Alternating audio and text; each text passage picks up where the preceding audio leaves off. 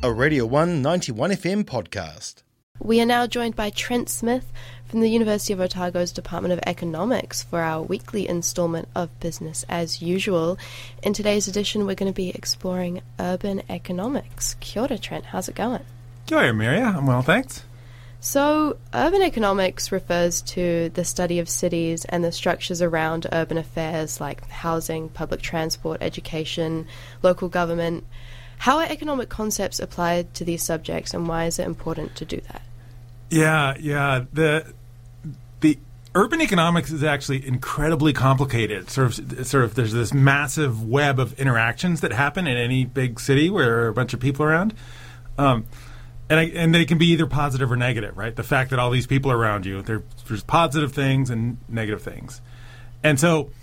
Um, I mean, start with the positive. Like the reason we have cities, the reason cities formed historically, is because you know people came together to trade, I suppose, and and, um, and that's very much what happens today in cities, right? If you think about why you want to live in a city, uh, and not everyone does, but but um, you know it's easier to get a job in the city. It's either easier to find a place to you know study, like you and Zac here in the city.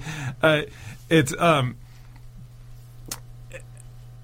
and so so, so right. So people sort of uh, tend to gather for those sorts of reasons, and maybe think about like where a business wants to locate. It's the same story, right? They, they need customers, and the customers are all in the city, right? Once the city's established, like that's the more and more people get drawn to it, and so that's why cities grow over time.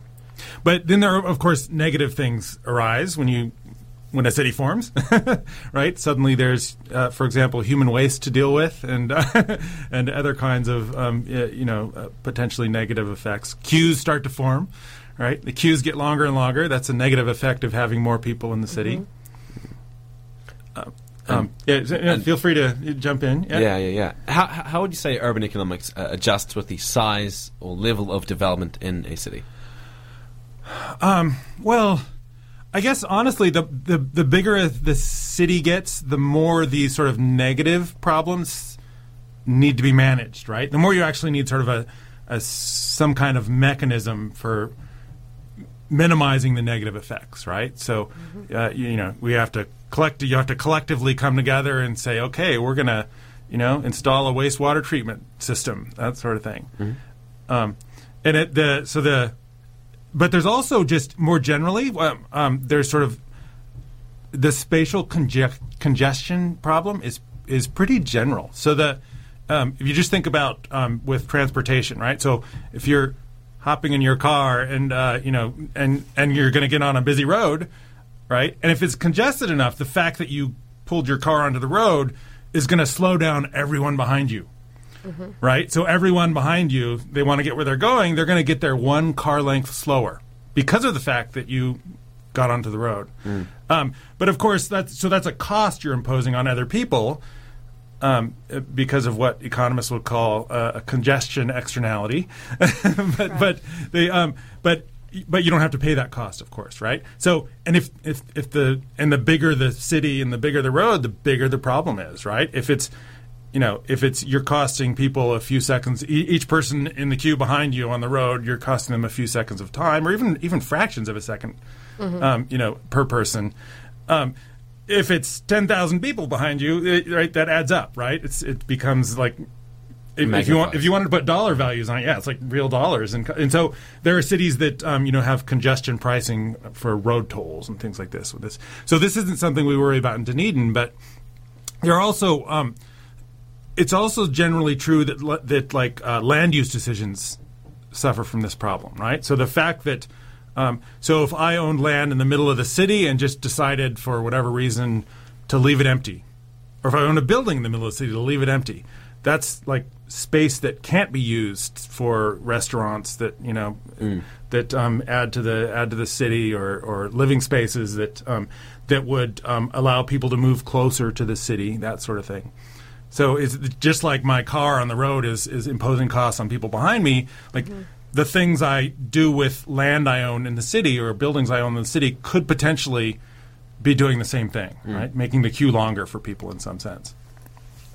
So, what are some of the structures and developments that make cities more economically livable in that regard. I mean, yeah. Well, like I said, the these negative these negative problems that can arise from uh, from cities, um, they need to be managed somehow. And this is like this is why the field of urban planning arose. Right? Was that uh, people realized, oh, you know, it would make sense. Like if you want this to to um, the city to v- develop and grow in a way that um, that minimizes these these uh, these negative prob- negative externalities that arise, you it needs to be planned, right? We should make a plan for which areas are going to grow denser and and um, you know and and if you don't uh, if you don't do that, you just sort of let um, you know let people build their big house on a big section and uh, off into in- infinity, you get urban sprawl and, and massive congestion and air pollution. And uh, you know this is Los Angeles, right? And and you don't want that. And honestly, Auckland obviously has a bit of that problem, right? Um, but um, but you know, New Zealand several years ago, New Zealand. Um, I don't know uh, what do they do? They um, they updated we updated the Resource Management Act, and and so it sort of requires local councils to deal with this problem, right? And so here in Dunedin, uh, we've done it twice now, I guess. So we so we just um, just this month, in fact, the the second generation plan came into effect. Um, and that what that's among the other things that the government tasked local councils with was um, finding ways to accommodate greater density near the city center. Right. So I live here in Dunedin in an inner ring suburb, which which which this is happening to. Right. So, uh, yeah, you know, as of this month, um, the like legally allowed density on my section is doubled or more, right? It, so it could actually, uh, so the density in my neighborhood in the long term, once once more building happens, Like um, yeah, it could intensify, right? Yeah. right. Which which is which is what you want to do from an urban planning perspective. Yeah. yeah. As long as you do it in a way that doesn't, um, you know, put too much stress on infrastructure and things like this. Now, it's interesting that you bring up Dunedin because Ōtepoti is quite a, a fascinating case study as, you know, we have a proportionately large student population and a quite, you know, centralized university campus, which a lot of the city is kind of uh, built around almost. Uh, how, how does the university kind of influence the city's economic structure from an urban economics kind of point of view? Um, yeah, so yeah, so the university obviously is a it's a large employer, but it also has all these resident customers, right? All these all these uh, uh, these students that uh, would like to live right nearby. That has a massive effect on real estate prices and and rents. That how rents vary in space and so forth. The closer you are to this big, uh, right, this this um, uh, this big institution uh, of the University of Otago, the the higher the rents you pay.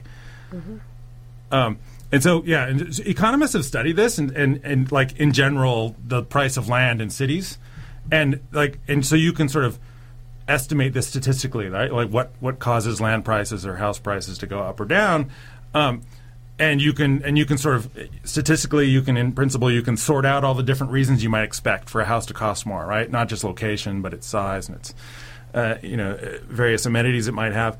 Um, and they've they've sort of worked out that like the biggest determinant of of house prices, like how they vary in space, is low is distance from the city center, right? And it's all about people don't want to wait in the queue; they want to be able to have access to all these urban amenities that- in the, in the center. And the culture and everything else that comes Yeah. along with that. So, um, given that, how could Ōtepoti become a more livable city in an urban economic sense? Well, the the the answer is, this is funny because I um I actually uh, when I was a post grad in Santa Barbara, I actually had a research assistantship where the the professor I was working for was d- uh, doing research on urban economics. And and um, my job was to like work out all the different costs, the, the different you know externalities that, that are generated in a in a city, and and to generate and to like come up with like special taxes that would just be equal to like the people have to pay that would be just equal to the cost they're imposing on everyone else in the city, and the list of the taxes you would have to like sort out and estimate and, and add up it was incredibly complicated, right? Like this is the day this is the the, the day that I realized, oh, this actually just needs urban planning. Like we need to come together whatever as a city and talk about this. How do we want our city to look 20 years from now? Yeah. And the Resource Management Act has has made us has sort of forced us to do that, which which is probably a good way to do it. Um, the and honestly, we could probably do more of it. it Dunedin is is maybe more sprawled out than it needs to be, and it's going to grow outward if we don't maybe do more to increase density. I don't know. We'll see how the second generation plan uh, goes for us. That was a Radio 1 91 FM podcast. You can find more at r1.co.nz or wherever quality content is found.